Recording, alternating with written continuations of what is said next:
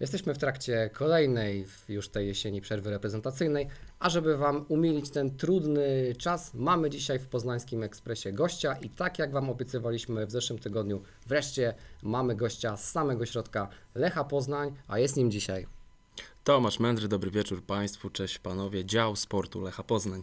A poza tym jesteśmy w składzie tradycyjnym i dobrze Wam znanym, czyli Radek Laudański. i Marcin Jerzek. No to zaczynamy.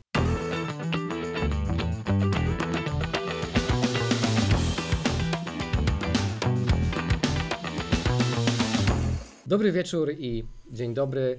E, To jest 33 odcinek e, podcastu Poznański Ekspres. No i po raz pierwszy e, wreszcie mamy kogoś z samego wnętrza bułgarskiej, człowieka, który. Drugi, bo jeszcze Artur był wcześniej. A no rzeczywiście, ale to człowieka, który jest już tak stricte sportowo związany z Lechem Poznań, bo tak jak Tomek e, powiedział, e, na co dzień pracuje w dziale sportu e, Lecha Poznań.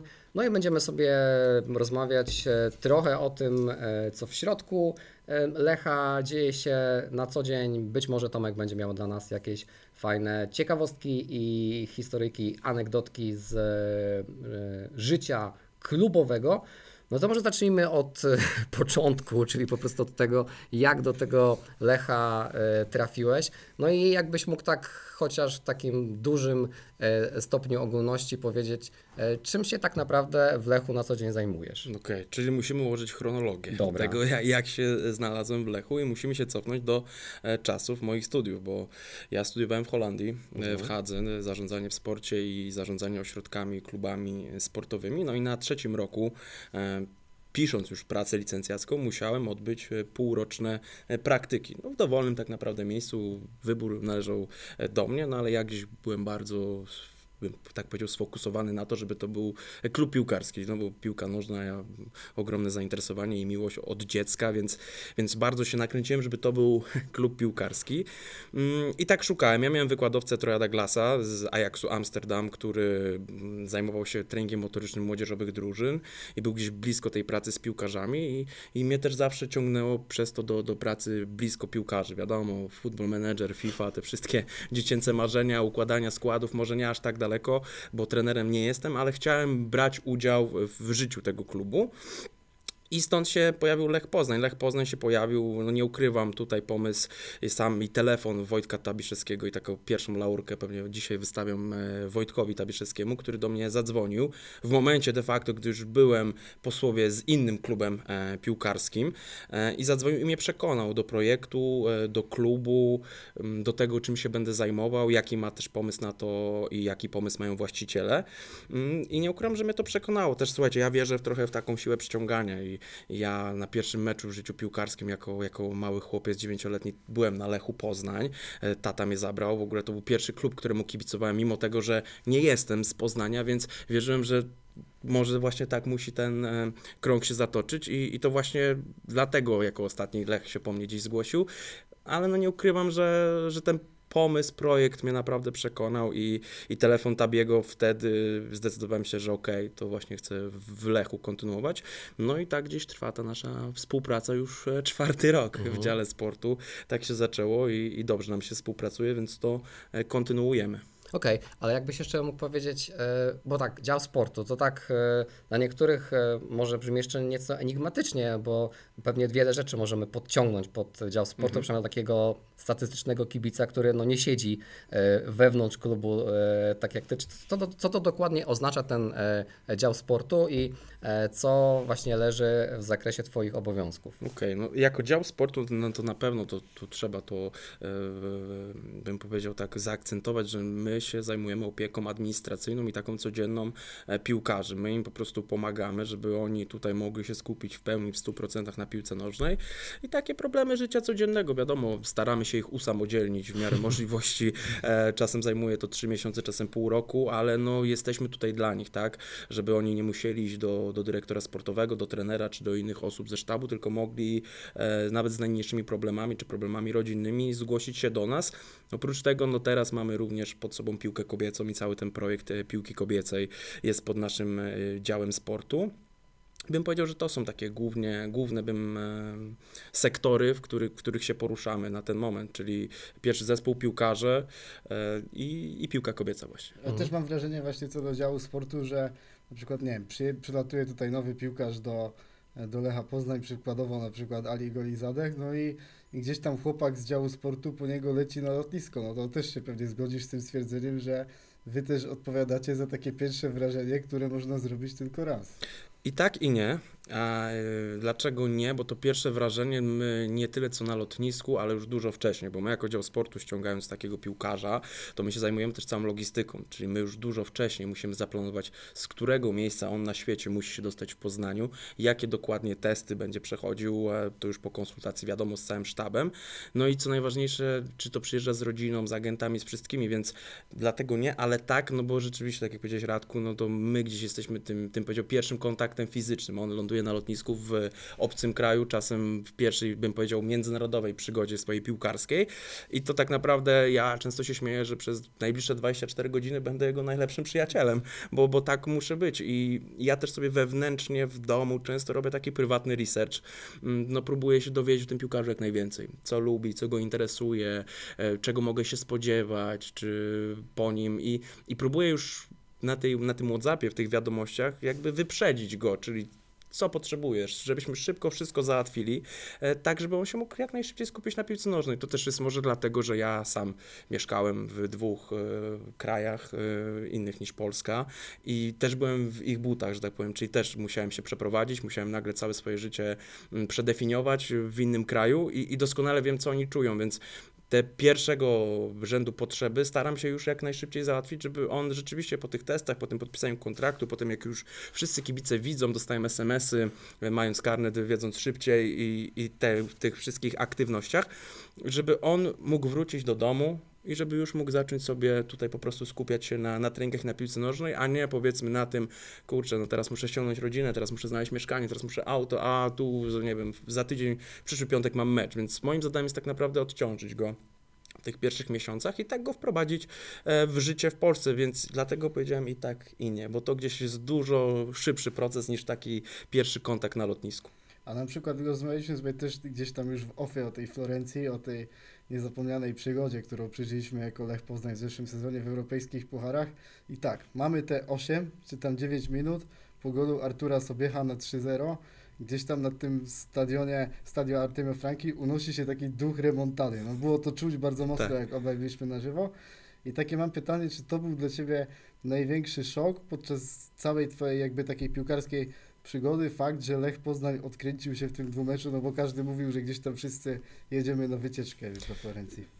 Znaczy ja wam powiem tak, przez te 7-8 minut to ja się, ja się czułem ja- jak, jak szef, jak król. Ja mówiłem, my możemy pokonać wszystkich w tym momencie. Ja mówię, dawajcie ten półfinał i jedziemy do Pragi na, na finał, bo, bo to po prostu było tak nieprawdopodobne. Ja pamiętam, że wtedy siedziałem z Radkiem Sołtysem i Piotrem Kicińskim e, tam od bardziej logistycznych, organizacyjnych spraw i my patrzyliśmy na siebie i mówimy, my to, my to zrobimy, naprawdę panowie, my to zrobimy. I, I takiej wiary wtedy, jak ten stadion się uniósł, tej frustracji kibiców e, Fiorentiny, no to naprawdę to było przeżycie. Ja zawsze będę to wspominał, że po golu Artura te 7-8 minut to były takie najpiękniejsze, bym powiedział, ze wspomnienia boiskowego, bo tych wspomnień pięknych było du- dużo więcej, nawet jak Mistrzostwo Polski, jak przecież mecz z Wartą, jak mecz z Piastem, gdzie, gdzie to były takie emocje do samego końca, gdzie też to przeżywaliśmy, ale rzeczywiście te 8 minut było takie wyjątkowe i by się chciało, żeby jak najszybciej do tej dogrywki doszło, żebyśmy naprawdę zrobili niespodziankę. No, myślę, że na całą Europę stało się jak się stało, ale, ale tych 8 minut nikt nam nie zabierze. Słuchaj, jakbyśmy wrócili jeszcze sobie na momencik e, do e, tego, o czym zaczął mówić Radek, czyli o tym wprowadzeniu piłkarza, przywitania, e, bo mnie cały czas fascynuje ta, to określenie dział sportu, ale tak z tego, co mówisz, to przypominam się, jak rozmawialiśmy z, z kucharzem Lecha Arturem o tej budowaniu takiej relacyjności.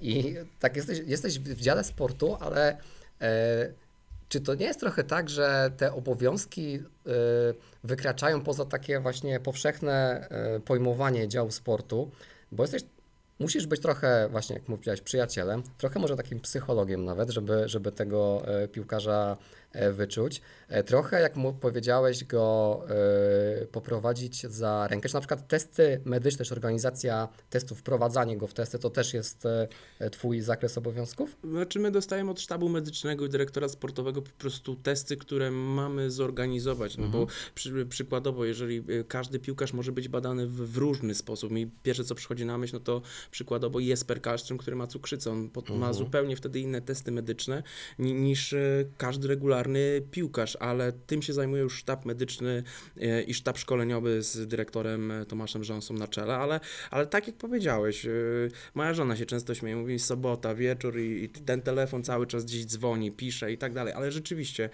słuchajcie, no my musimy to jest pewnego rodzaju, my działamy na interpersonalnych takich, y, bym powiedział, cechach i relacjach. Oprócz takiego bycia przyjacielem, my fajnie powiedziałeś, poprowadzić ich trochę za rękę. Przez te pierwsze miesiące, bo, bo też z Tabim rozmawialiśmy, że, że chc- chcemy ich usamodzielniać, tak, żeby on sobie sam radził z tymi problemami, ale tak jest, to wykracza poza te ramy tylko administracyjne, papierkowe, gdzie mówimy, słuchaj, tu będziesz się tak rozliczał, tu wygląda tak. Nie, my głównie jesteśmy dla nich, każdy z nich też ma inne indywidualne potrzeby i, i ciężko mi tak naprawdę powiedzieć, z którym robimy co. My też sobie dzielimy to tak, żeby każdy zajmował się danym piłkarzem, z którym ma lepsze flow i czuje, czuje fajniejszą energię i, i to też nas cechuje tą skuteczność, że jednak nasi piłkarze dobrze się czują w Lechu i chyba mogę to powiedzieć otwarcie, że, że robimy dobrą robotę z Wojtkiem. A z tego co wiem, to gdzieś tam te relacje z tymi piłkarzami naprawdę są bliskie. Co możesz powiedzieć bliżej o, o Kaczarawie i Tomasie Rognie? A, Czyli zaczynamy anegdotki. Okej, no wiecie, no dobrze, zacznijmy od Kaczarawy, bo to pewnie taka e, mniej ingerująca w moje życie prywatne anegdota. E, Ja jestem osobiście wielkim fanem NBA. E, tak jak Nika Kaczarawa I, i gdzieś nie ukrywam, że bardzo lubię grać w koszykówkę, lubię się mierzyć z piłkarzami naszego klubu, no bo mamy na siłowni kosza, więc lubię się mierzyć. Ostatnio z Dominikiem Holcem czy z Filipem Bednarkiem e, też lubimy grać w koszykówkę i ja zawsze z Niką e, na Whatsappie przedrzeźnialiśmy się, kto gdzie lepiej gra, jaki zespół i tak dalej i, i dokonaliśmy pewnego zakładu, mimo tego, że już Nika nie gra w naszym klubie no prawie trzeci, trzy lata, e, no to dokonaliśmy pewnego zakładu na temat MVP wtedy sezonu. Ja powiedziałem, słuchaj, jeżeli ja trafię, to do końca tego, jak się znamy i mamy kontakt, będziesz mi wysyłał koszulkę NBA każdego MVP z danego sezonu. Jeżeli ty trafisz, wtedy nie wiedziałem, że będziemy mieli Polaka w NBA, to z następny Polak w NBA ja ci będę wysyłał jego koszulkę. Wygrałem ja ten zakład i słuchajcie, co roku we wrześniu przed startem e, sezonu lub w październiku, no teraz sezon jeszcze się nie zaczął, więc zobaczymy, co tym razem Nika przygotuje, ale wysyła mi naprawdę koszulkę koszykarską i gdzieś ten kontakt utrzymujemy i wywiązuje się z zakładu, y, co jest y, ważne, a Tomasz Rogner no już miał większy wpływ na moje życie, bo słuchajcie, no jako 22-letni, 23-letni chłopak gdzieś tam zarobiłem pierwsze większe pieniądze, bym powiedział, z projektu. I akurat jechałem z Tomasem Rogne na lotnisko do Berlina, też przerwa reprezentacyjna, pamiętam i, i właśnie się bardzo chwaliłem wtedy Tomasowi, no, że no fajnie, na co to nie wydam, gdzie tu nie będę e, fajnie sobie korzystał z życia i wtedy Tomas, jak taki starszy brat, e, zaczął mnie bardziej ki- nakierowywać życiowo. Mówi, no nie, słuchaj, może w inną stronę, może powinieneś to przeznaczyć te środki w, inny sposób. E, Zaczęły się tematy, bym powiedział, takich relacji międzyludzkich i ja, słuchajcie, wracając autentycznie z tego Berlina już sam w aucie, zacząłem już myśleć, gdzie i jak się oświadczę mojej dziewczynie wtedy. Tak na mnie wpłynął Tomasz Rogne i rzeczywiście dwa dni później, jak wróciłem, oświadczyłem się mojej dziewczynie, dzisiaj żonie i do dzisiaj mam taki fajny kontakt z Tomasem, że wysyłamy mu zdjęcia z ślubu, czy tak jak teraz Ada jest w ciąży, to zdjęcia i, i naprawdę pokazuje to też właśnie te przyjacielskie relacje w tym wszystkim, bo słuchajcie, no, gdyby nie nasze relacje, które zbudowaliśmy sobie na pracy w klubie, to pewnie dzisiaj taki kontakt byłby niemożliwy, ale rzeczywiście na tych dwóch anegdotach możemy zobaczyć, że, że mimo tego, że była praca i teraz już nie pracujemy razem, no bo to jest praca, nie ukrywajmy, to dalej te przyjacielskie relacje utrzymujemy i, i tak, Tomasz miał dużo większy wpływ niż Czyli to, czyli to nie zawsze jest tak, że to ty prowadzisz piłkarzy za rękę, tylko czasem oni prowadzą ciebie. Znaczy ja wam powiem, że Tomek Rogna w ogóle to był jeden z, bym powiedział, najbardziej niesamowitych i charyzmatycznych osób, które ja poznałem przez te 4 lata w piłce nożnej i to tak był, miał na mnie to ogromny wpływ, w ogóle to był pierwszy piłkarz, którego ja poznałem tak w klubie przy mojej pracy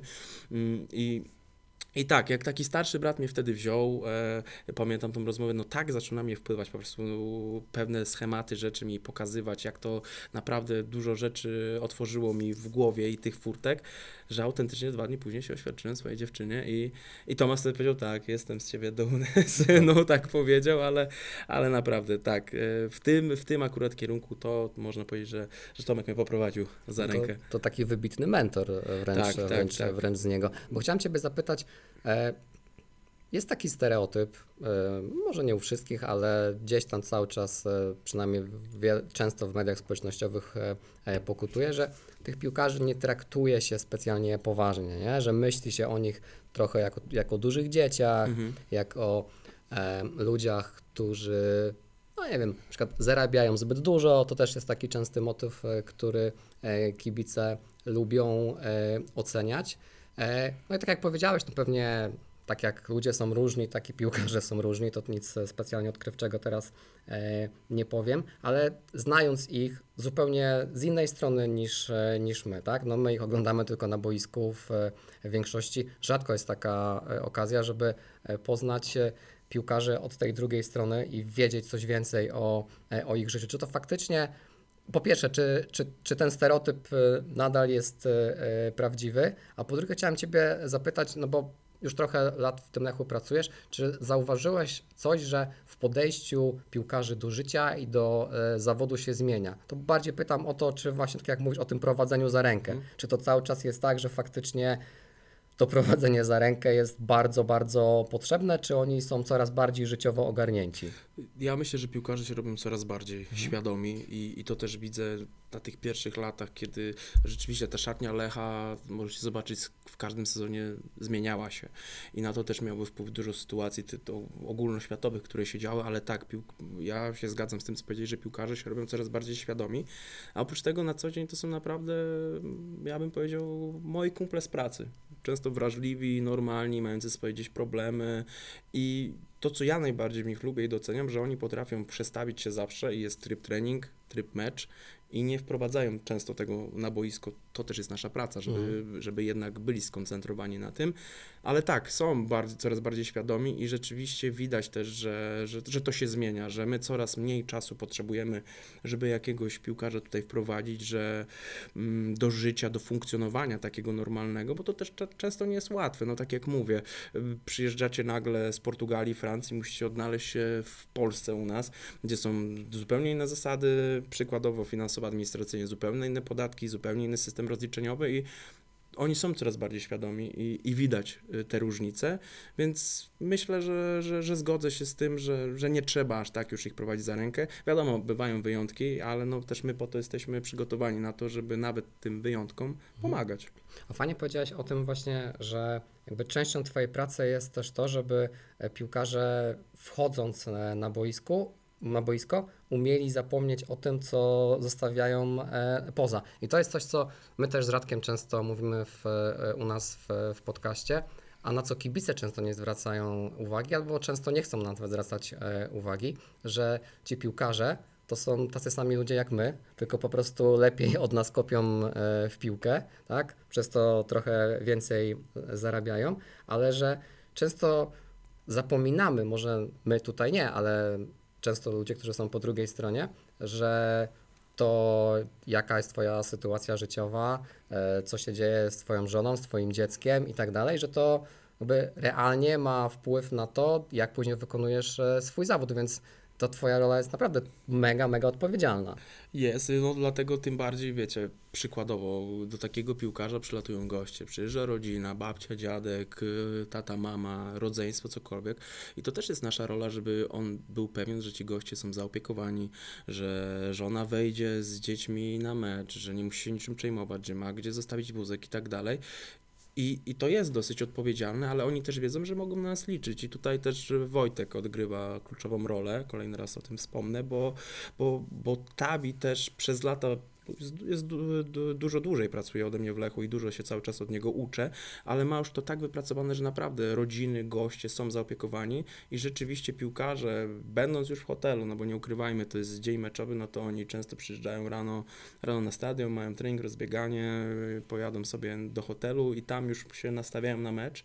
Naszą rolą jest, żeby w tamtym momencie, jak już są w tym hotelu, żeby wszyscy uderzali do nas, żeby oni tam naprawdę mogli się nastawić, każdy mógł się przygotować w odpowiednio mm, swoim stylu do meczu, a to my przejmujemy wszystkie, bym ich powiedział, obowiązki. Nawet jeśli gdzieś trzeba pojechać, zawieźć, e, cokolwiek brakuje w domu, to wtedy jesteśmy my. I rodziny też fajnie mogą nas liczyć i wiedzą o tym, że nie muszą atakować specjalnie ich, tylko jest nasz dział, jest nasze biuro, na które mogą liczyć. Ale też mam wrażenie, właśnie tak obserwując Ciebie w Lechu, że jesteś takim człowiekiem od wielu zadań, no bo tak naprawdę powiedziałeś już o drużynie kobiet, ale jest jeszcze, jest jeszcze inny temat. Pamiętam właśnie wtedy kibice mogli Ciebie tak bardziej e, poznać wszyscy. Temat jak, jak był ten mecz 3-0 wygrany z Jurgorden w Szwecji, jak Maciek Sypuła od razu powiedział, że teraz, że teraz Tomek się Wami zaopiekuje i, i on z Wami w cudzysłowie poleci na, na to losowanie par ćwierćfinałowych. No wtedy też chyba czułeś, że to był taki jeden z lepszych tych vibe'ów w Lechu, od kiedy zacząłeś tutaj pracować.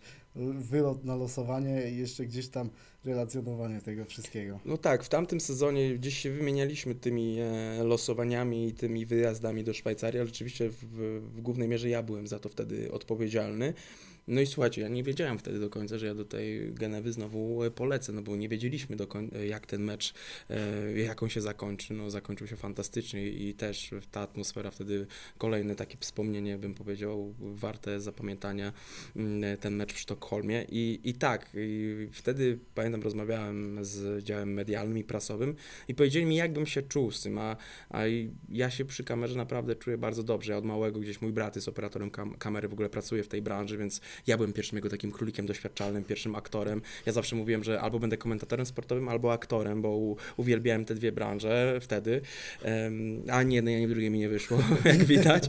Ale, ale tak, i rzeczywiście ja jak mam kamerę, nawet na wakacjach, to gdzieś się śmieję, wygłupiam, kręcę vlogi, e, tutaj z żoną e, się wy, właśnie wygłupiamy Mm, i nie miałem z tym żadnego problemu. Dodatkowo dlatego ja tym bardziej jak e, widzę kamerę, to też chcę cały czas opowiadać o wszystkim i Zdawałem sobie sprawę, że to jest dosyć odpowiedzialne zadanie, bo jak sami wiecie, no, UEFA, losowanie, czy w ogóle cała siedziba ma dużo restrykcji, które nie pozwalały mi do końca przekazać tego wszystkiego, jakby co chciałem, ale moim głównym zadaniem było to, żeby ktoś się poczuł, że jest ze mną na tym losowaniu. Jakby siedział obok mnie w samolocie, siedział obok mnie w tym busie, był ze mną e, w Nionie i, I wiedziałem, że trochę na mnie też ta presja spoczywa, żeby przekazać to jak najbliżej y, kibicom, no bo wcześniej też wiem, że takich materiałów do końca nie było, więc y, przyjąłem to zadanie. Całkiem fajnie wyszło, ja się dobrze bawiłem, oprócz tego, że byłem naprawdę zmęczony, bo to były no, ciężkie 36 godzin, polecieć do Sztokholmu, ze Sztokholmu do Genewy, potem z Genewy do Poznania, e, ale ja lubię takie zadania, lubię się ich podejmować i, i co mi się jeszcze bardzo podobało, ja w ogóle uwielbiałem czytać te komentarze, że zaraz te freeze, w ogóle ci youtuberzy powinni mnie wziąć, zrobić ze mnie influencera. To się fajnie, fajnie czytało. Może dobrze, że nie zrobiłem ale no tak, ale to też pokazywało mi, że, że ludzie fajnie ten materiał odebrali i im się podobało, więc ja zawsze mówię do, do chłopaków i, i do Lili, że, że jak będzie jakikolwiek pomysł, to jestem jak najbardziej za, no ale wiadomo, tego czasu gdzieś brakuje, bo, bo tych zadań specjalnych no, no mam, mamy dużo. E, Tomek, a pracujesz już, e, jak mówiłeś, 4 lata w Lechu. Zadań specjalnych masz e, różnych, takich codziennych, co niemiara. Interesuje mnie takie Twoje podejście od kuchni. W sensie, czy mając to, tego Lecha na co dzień, jako swoją pracę, jako też źródło swojego utrzymania i swojej rodziny, czy to jest cały czas Twoja pasja? W sensie, jak podchodzisz do meczów? Czy one mają dla Ciebie cały czas taką samą temperaturę i taki sam, taką samą temperaturę wrzenia? Czy jednak, wiesz, wkradła się jakaś już taka może rutyna bardziej, nie chcę powiedzieć zniechęcenie, ale właśnie jak to, jak to jest? Będąc tam w środku, mając te mecze co kilka dni, teraz to tydzień, ale jednak żyjesz tym praktycznie non-stop, tak? bo z tego się, tak jak mówisz, sobota wieczór, a tam WhatsApp rozgrzany. E, No jak to, jak to, no bo jesteś kibicem też op- oprócz Jestem, tego, że, tak, że, tak, że tak. pracujesz w Lechu. Nie wiem, Jestem. w sumie wiadomo teraz nie, która rola jest istotniejsza, nie? Ale właśnie kibic, który pracuje w Lechu. Jak pytaliśmy kiedyś Mateusza e, Jarmusza, który najpierw był kibicem, potem zrobił bloga o tym, że e, kibicuje Lechowi, a potem zaczął pracować w Lechu w biurze prasowym. I pytaliśmy go wtedy właśnie, jak to jest, jak kibic wchodzi do, e, do, do Lecha i jak później odbiera to, e, to widowisko. No ja podchodzę bardzo, bardzo emocjonalnie, bo słuchajcie, ja to też traktuję, to moi koledzy grają. Mhm. To jest jak ja wspieram przyjaciół w tych lepszych, gorszych chwilach. Cieszę się, że jestem wtedy tego częścią.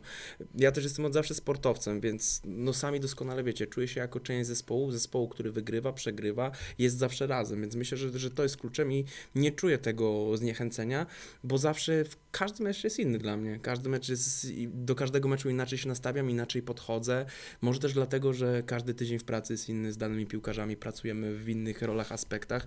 I słuchajcie, jeżeli wiem, że z jakimś piłkarzem w danym tygodniu mieliśmy problem do rozwiązania, walczyliśmy z nim, a potem wychodzi w sobotę na mecz i strzela bramkę, to dla mnie też jest satysfakcja, że, że kurczę, naprawdę to wychodzi. Yy, Potrafi, potrafiliśmy to zrobić, jesteśmy w tym razem i jest ta jedność. To ta jedność, która jest też no, jedną z, bym powiedział, głównych cech Lecha.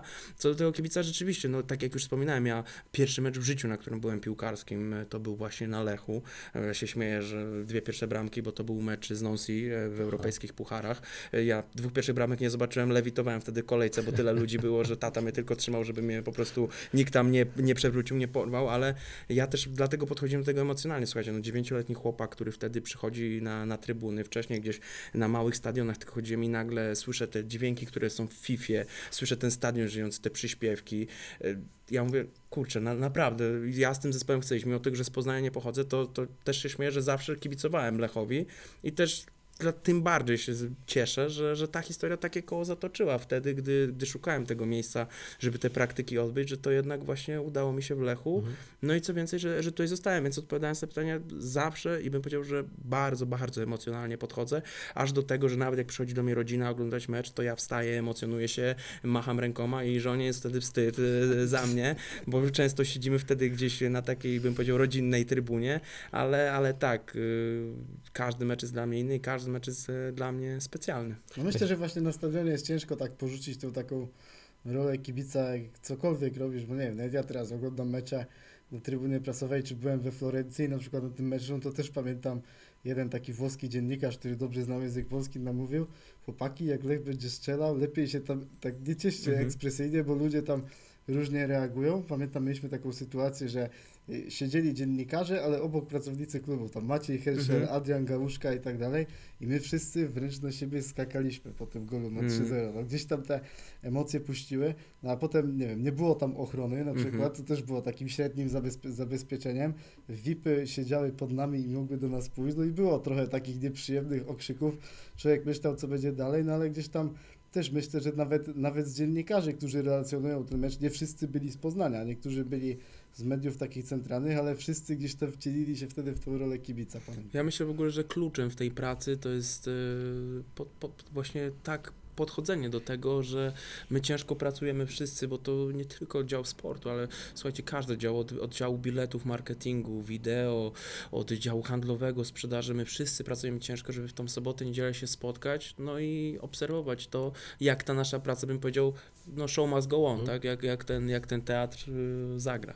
Bo ma, przypomina mi się jeszcze jedna rzecz, którą nam Mateusz powiedział, e, że specyfika tej pracy jest e, taka, nie wiem, potwierdzisz albo zaprzeczysz, że właśnie jak mówisz, że na sukces pracuje bardzo wiele osób w bardzo wielu różnych działach, ale też trochę jest tak, że nie zawsze e, to, czy wykonałeś ciężką pracę, przekłada się na sukces, nie? Bo e, Mateusz mówił, że był tydzień bardzo ciężkiej, intensywnej pracy, wszystko było na tip-top, no ale wiadomo, e, to jest sport, No drużyna wychodzi, wygrywa i później przychodzisz w poniedziałek do pracy i myślisz sobie, no przecież ja naprawdę ciężko pracowałem przez, przez ten tydzień, patrzysz na e, koleżanki, kolegów e, z działu, no i widać, że coś tam, coś tam nie zagrało, nie? Więc to jest rzeczywiście taka e, praca, no powiedzmy w Lech jest taką już dużą korporacją, nie? I, ale nie jest tak, że w tej korporacji wszystko zależy tylko i wyłącznie od ciebie. To jest specyficzna korporacja, sportowa korporacja. No ale to jest właśnie piękna piłki nożnej Mhm. i sportu, które tak kochamy I, i taki przykład tego meczu we, we Florencji, no i zobaczy, no coś co wydaje się niemożliwego i nagle wychodzi, że możemy, I, ale mówię, to jest piękno sportu i, i czasem no, tak jak bywa, no, nieoczywiste rezultaty te, też się zdarzają, więc no, takie jest moje zdanie dziś. A jeździsz gdzieś tam dużo na różne mecze piłkarskie? Pewnie. Widziałem gdzieś tam na Insta, byłeś na Galatasaray. Tak. Najlepsza atmosfera w Europie, czy gdzieś lepszą widziałeś? No, ciężko mi określić, bo to taka bardzo fanatyczna atmosfera, bo byłem jeszcze na Ultra Aslanach, więc to jest naprawdę taki fanatyzm. No, w ogóle naród turecki podchodzi, tak jak nam się wydaje, że podchodzimy emocjonalnie, to dla nich to jest wręcz re- religia piłka nożna, szczególnie w Stambule, e, komu kibicują. Czy najbardziej taka, na pewno najbardziej gorąca atmosfera tego, jak podchodzą kibice do wszystkich wydarzeń boiskowych. I tutaj mówię o ślizgu, wybiciu piłki przez bramkarza, czy nawet auto, to na pewno najbardziej emocjonalnie. Ale nie ukrywam, że na stadionach w Polsce też jest fantastyczna atmosfera i kibice wielu klubów potrafią e, podgrzać, e, bym powiedział, tą atmosferę boiskową. Więc na pewno było to dla mnie szok, jak przeżywany jest każdy aspekt meczu. E, No nie wiem, wyobraźmy sobie piłkę, że Joel Pereira wybija piłkę z autu i nagle cały stadion krzyczy po prostu z taką fascynacją, że on wybija piłkę z autu, a tak jest jak Sasha Boey, przecież w Galacie e, jakikolwiek aut wykonuje, więc pod tym względem tak, ale uważam, że, że w Polsce też jest, panuje na, na stadionach fantastyczna atmosfera. A co, możesz, okej. a co możesz powiedzieć, Tomek, na temat rozwoju drużyny kobiet, na którą gdzieś tam też kładziesz pieczę? No bo to myślę też jest taka ciekawa sprawa, że Lech Poznań staje się klubem, który ma coraz więcej takich rzeczy do, do zaoferowania. Jest, widzimy, ta akademia, zespół Mhm. rezerw, wiemy, że to nie bezpośrednio przy Lechu Poznań jest DWLK, no i teraz jeszcze jest zespół kobiet. No myślę, że gdzieś tam kibic Lecha Poznań, nawet kiedy jest przerwa reprezentacyjna, tak jak teraz, no to mimo wszystko ma, e, ma taką przestrzeń do zapełnienia, że może się wybrać na mecz i cały czas ten klub wspierać. Jakoś. to, tak, i to, to właściciele klubu Piotr i Maja Rutkowscy wi- widzieli w tym ogromny potencjał i widzieli, że musimy iść z tym trendem i dołączyć w momencie, gdy to się rozwija, a nie dołączyć w momencie, gdy to już będzie rozwinięte, bo nie ukrywajmy, no piłka kobieta raczkuje cały czas. My się tego wszyscy uczymy, mówię tutaj w Polsce, bo nie ma moim zdaniem ani jednego klubu piłkarskiego kobiecego w pełni profesjonalnego, więc my się wszyscy tego uczymy i dla nas było kluczem uczyć się tego w momencie, kiedy to jeszcze rozwija się, a nie dołączyć, gdy już bym powiedział największe marki w tym są, e, a my tak naprawdę nagle dochodzimy, bo, bo tu też jest moje zdanie, że by, żeby rozwój tej piłki kobiecej był znaczący, no to te największe kluby muszą do tego być, bo wyobraźmy sobie sytuację, gdy gra Lech Poznań kontra Legia Warszawa czy Pogoń Szczecin w kobiecych zespołach, to też przyciągnie większą uwagę, większe zainteresowanie i będzie to też nakręcać zainteresowanie. Więc my w Lechu kładziemy na to duży nacisk, ale też no nie ukrywamy, potrzebujemy tego wsparcia kibiców i, i żeby oni też żyli tym z nami, no bo dziewczyny to wtedy nakręca sportowo, bym powiedział. One jak widzą to zaangażowanie, przykładowo, gdy na koniec poprzedniego sezonu wyszły pod, y, do wszystkich kibiców mm, z pucharem za wygranie drugiej ligi mm, na poziomie centralnym, widziały zaangażowanie, brawa i że chcą ekstraligę, no to je też to motywuje, więc nie możemy tego zapominać, że mimo wszystko, że okej, to nie jest tak dynamiczne jak piłka męska. Ym, Być może nie wszystkim się to musi spodobać, ale one dalej reprezentują Lecha, są z tego dumne, mają dodatkową presję, bym powiedział, z tego też rodzaju, bo gdziekolwiek jadą, to każdy chce wygrać z Lechem Poznań i my oczywiście chcemy wygrywać i, i nie należy zapominać, że, że trzeba je w tym wspierać, bo, bo to jest jednak trudne, bym powiedział, wejść, wejść gdzieś od razu e, w ten poziom e, profesjonalny. My się staramy, my, my to robimy najlepiej jak umiemy, korzystamy z zasobów, które mamy, doświadczenia wielu działów, wielu ludzi, e, które wykorzystujemy na co dzień w piłce męskiej, po prostu przekładamy to do piłki kobiecej. Wiadomo, nie wszystko możemy, ale to, to co się udaje na tych płaszczyznach robimy. No i mamy nadzieję, że że to przyniesie efekty. No same awanse i tak szybki przeskok do tej pierwszej ligi, mm, no już jest ogromnym sukcesem i sukcesem, na któ- który pewnie chcieliśmy go bardzo osiągnąć, ale nie, nie wiedzieliśmy, że w tak szybkim tempie nam się uda. Teraz y, zbieranie doświadczenia, budowa składu, myślę, i, i na spokojnie, żeby, żeby dziewczyny dalej się bawiły i cieszyły grą, bo, bo to jest kluczowe w piłce kobiecej, żeby dziewczyny nie traciły tej pasji i, i żeby kontynuowały y, grę Właśnie piłkę. myślę, że tam jest idealne takie podejście, tak jak e, jest ta ściana w budynku klubowej Akademii. Raz wygrywasz, raz się uczyć i teraz no, dziewczyny weszły do tej wyższej ligi, no i też myślę, że też potrzebują trochę czasu, żeby okrzepnąć jeszcze na tym Dokładnie. No, też spójrzmy na To trzeba cierpliwości. Tak, ale spójrzmy też na szkolenie, jak to wygląda przy męskich drużynach, męskich akademiach. Mamy prawego obrońcę, zanim już mu na plecach czyha inny chłopak, który zaraz się rozwinie, będzie miał ogromny potencjał i w każdej chwili może wskoczyć za niego w, aktualnie w piłce kobiecej. Jeżeli mamy dziewczynę, piłkarkę, która gdzieś się wyróżnia, dobrze gra, automatycznie jest powoływana do kadry i ciężko jest znaleźć, wyselekcjonować więcej, powiedzmy, niż grupę w danym roczniku 40 piłkarek uzdolnionych, no, co przy piłce męskiej jest nie do pomyślenia, bo pewnie 40 to w samej Wielkopolsce znajdziemy utalentowanych i, i to jest właśnie ten przeskok, który my też jako Lech Poznań chcemy trochę zmienić, bo chcemy kontynuować to, żeby szkolić nasze dziewczyny i wysyłać je międzynarodowo, żeby one po prostu były dumne, tak jak wychowankowie naszej akademii są dumą dla naszego klubu, tak samo, żeby one też e, pokazały się, że to z Lecha Poznań kobiecego również mogą w świat. Ale macie jakiś taki wzór, na kim, na kim chcecie bazować jako ta kobieca drużyna Lecha Poznań? Nie Barcelona, oni chyba najlepiej się tak z tym kojarzą. Wiesz co, Radku, ciężko jest w ogóle się porównać, bo te kluby są już od, od wielu lat w tej piłce kobiecej. My tylko, my też wy, wyty, wytaczamy sobie sami tą ścieżkę, którą chcemy iść, ale oczywiście inspirujemy się klubami z zachodu, najbliżej z Niemiec, Bundesligi, świetnie rozwiniętej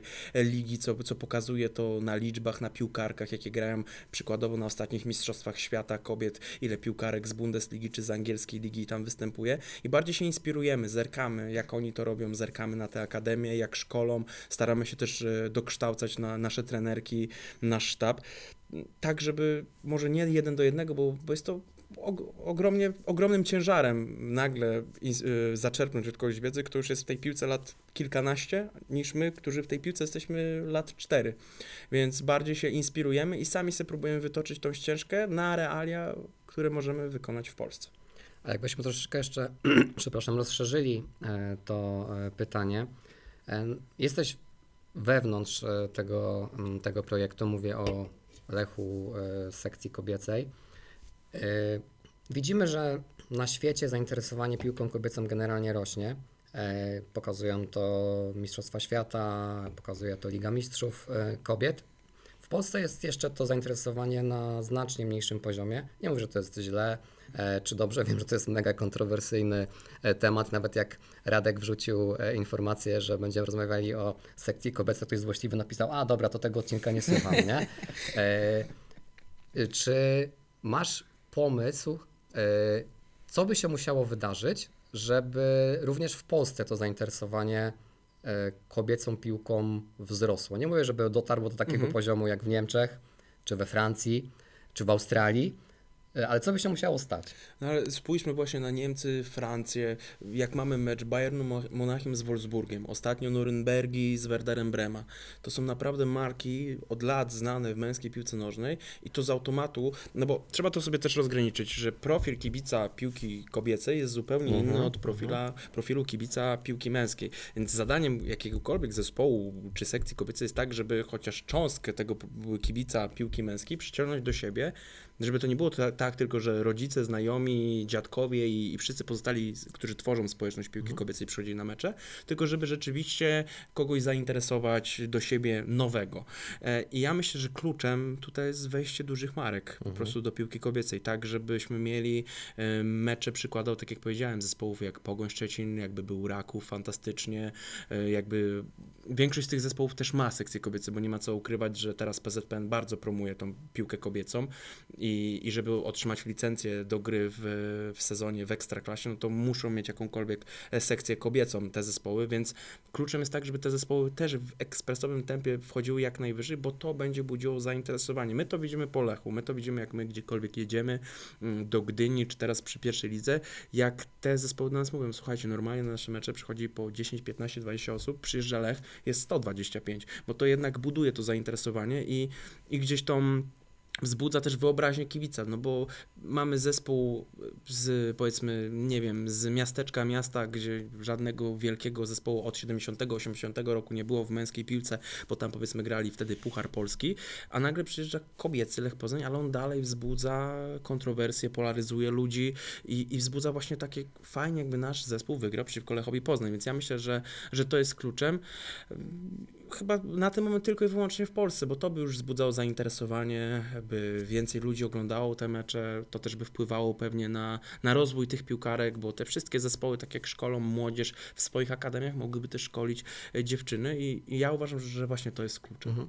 A jeszcze chciałem Cię dopytać, bo fajnie, fajny wątek zacząłeś, a propos tego y, różnego profilu kibica piłki kobiecej i y, piłki męskiej, bo gdzieś czytałem y, taką tezę, y, że w miarę jak, te, mm, jak ten futbol kobiecy się będzie rozwijał, to że możemy się spotkać z taką sytuacją, że na meczach piłki kobiecej będzie taka bardziej nazwijmy to w dużym uproszczeniu, atmosfera rodzinno-piknikowa, Mhm. a te takie najbardziej gorące, jakieś ultrasowskie, kibolskie i tak dalej, klimaty pozostaną na piłce męskiej.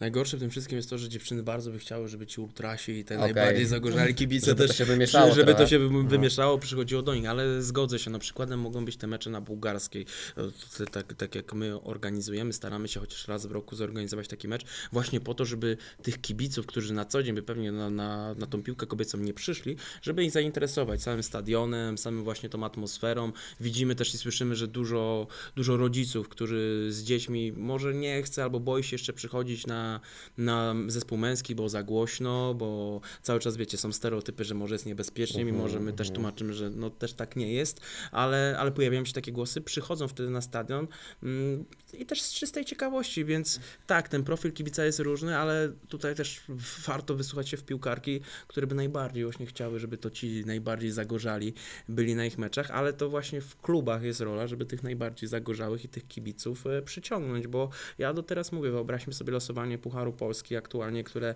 za tydzień będzie miało miejsce. Mm, i przykład wylosowujemy Legię Warszawa. I w tym momencie, mimo tego, że Legia jest niżej notowanym e, zespołem, ja sobie wyobrażam, co tam będzie się w Warszawie działo na samą myśl, że przyjeżdża Lech. I nie mówię tu nawet o fanatycznych kibicach, którzy mają przyjść, ale samą tą atmosferę, otoczkę plus to, jak można to ograć marketingowo i z naszej strony i z ich, to już buduje to zainteresowanie. I tymi małymi krokami ta piłka kobieca będzie rosła w siłę, moim zdaniem. Też akurat ten profil kibica to jest paradoks, że ten taki najbardziej zaangażowany profil kibica jest najtrudniejszy do zaangażowania, bo jak czasami sobie chodzę na tą DWL-kę na, Mhm. na śródce, no to tam to też tak wygląda, że jak są wyjazdy do Jarocina, Wągrowca, innych miast takich w Wielkopolsce, no to dużo gdzieś tam tych ultrasów Lecha chodzi na te mecze, a tutaj na tych meczach domowych jest bardziej też taka atmosfera rodzinno-piknikowa, bym powiedział. No bo to też jest taki najbardziej, e, ja bym powiedział, wymagający odbiorca. No i też nie ukrywajmy, każdy kibic y, lubi jakiego zespół wygrywa i, i to, to, to trzeba po prostu powiedzieć. A dziewczyny w ostatnich latach po prostu przyzwyczaiły do tego, że one te wszystkie mecze wygrywały. No teraz pierwsza liga, e, pierwsze bym powiedział problemy się pojawiły, bo jednak te zespoły są już doświadczone, te piłkarki są bardziej jakościowe. No ale w poprzednich latach przykładowo mecz z Pragą Warszawa, gdzie my 13-14-0 wygrywamy te spotkania. Takie mecze po prostu kibice chcą oglądać i też tym możemy przyciągnąć no, stylem i, i jakością e, gry. Więc ja wierzę, że, że pewnego dnia dla, na dziewczyny przyjdą też ci najbardziej zago, zagorzali i wymagające kibice. Takie pytanie jeszcze takie stricte do kibica Tomka Mędrego, a, Mhm. już nie, a już nie powiedzmy działacza, tutaj pracującego przy Lechu. Większą satysfakcję sprawia Mistrzostwo Polski, czy udana przygoda w Europie? Yy, większą, nie, nie, większą satysfakcję mi sprawia Mistrzostwo Polski, bo to jest jednak, poprzez to mistrzostwo możemy wejść do tej Europy i, i też widziałem to, jak cały klub e, przeżywał to na stulecie, to mistrzostwo, jak my się cieszyliśmy z tego i, i to nie był jeden dzień, jeden mecz, ale to był piękny po prostu maj wtedy. E, Ja bym brał Mistrzostwo Polski, bo to ono otwiera, bym powiedział, furtkę do tych europejskich e, przygód, tym bardziej teraz, gdzie widzimy, gdzie mamy dwa zespoły, to ten apetyt jest jeszcze, jeszcze większy i na ten moment wybieram Mistrzostwo Polski. No ja tak wezmę trochę to z mojej perspektywy, to powiem szczerze, że też mistrzostwo, aczkolwiek mam taki niedosyt w tym sezonie, jak nie ma tych europejskich pucharów, bo dla mnie jako dziennikarza, no to te europejskie puchary też były takim najbardziej y, rozwijającym doświadczeniem, bo tu też przyjeżdżali dzie- dziennikarze z różnych kraj, z, z krajów, z Włoch na przykład, można było się do ich mediów wypowiadać. Ten, myślę, międzynarodowy klimat Mhm. jest taki atrakcyjny dla tych osób, które siedzą powiedzmy bliżej tych struktur klubowych, widzą to wszystko, no bo sam kibic, nie wiem, jak przyjdzie na taki mecz Lech Jurgorden, Lech y, Fiorentina, no to gdzieś tam widzi taką otoczkę, powiedzmy tą europejską, że są te neony na stadionie, jest ten podniosły hymn Ligi Konferencji Europy, ale tak myślę, że czy dziennikarze, czy, czy gdzieś tam osoby, pracownicy klubu czują już tak, taką wyjątkowo podniosłą atmosferę i fakt, że, że gdzieś tam te europejskie puchary Mm. rozwijają mocno też. To, że nie ma-. To, że nie ma grupy e, w Lechu w tym sezonie, to jest e, rozczarowanie nie tylko dla dziennikarzy, tylko chyba dla wszystkich, którzy są e, z Lechem związani. To jest, e, to jest chyba jasne. Ale a propos tej, tej odpowiedzi Twojej, że mistrzostwo, e, to gdzieś przeczytałem, nawet nie pamiętam kompletnie, kto, kto, to, kto to napisał, więc jak komuś kradnę cytat, to przepraszam, że mistrzostwo to jest to danie główne, ale po nim przychodzi deser. Tak. Nie? I to jakby mi się wydaje, że to bardzo fajnie to oddaje, bo rzeczywiście no, wiadomo, że jak startujesz w lidze, czy jesteś Lechem Poznań, tak? No bo wiadomo, nie każdy Mhm. klub ma ambicje, żeby zdobyć mistrzostwo, ale jak jesteś Lechem Poznań, no to grasz w lidze po to, żeby to mistrzostwo e, zdobyć, ale z drugiej strony też zdobywasz to mistrzostwo właśnie po to, żeby później móc pokazać się na arenie międzynarodowej i to jest właśnie to ciasteczko, które przychodzi po, e, po tym daniu głównym. To jeszcze mam na koniec e, też pytanie do Tomka, ale do kibica, bo Okej. tutaj Radek Cię zapytał o ten wyjazd do Stambułu. A czy masz jakieś takie swoje wymarzone miejsce, które byś chciał jako, jako kibic, nie wiem, czy jesteś groundhopperem i zwiedzasz stadiony, ale czy masz jakieś takie właśnie wymarzone miejsce? Niekoniecznie musi być e, z Lechem, nie? Może to być Mhm. jakieś twoje wymarzone, jakaś bomboniera na przykład, Okej. czy coś takiego.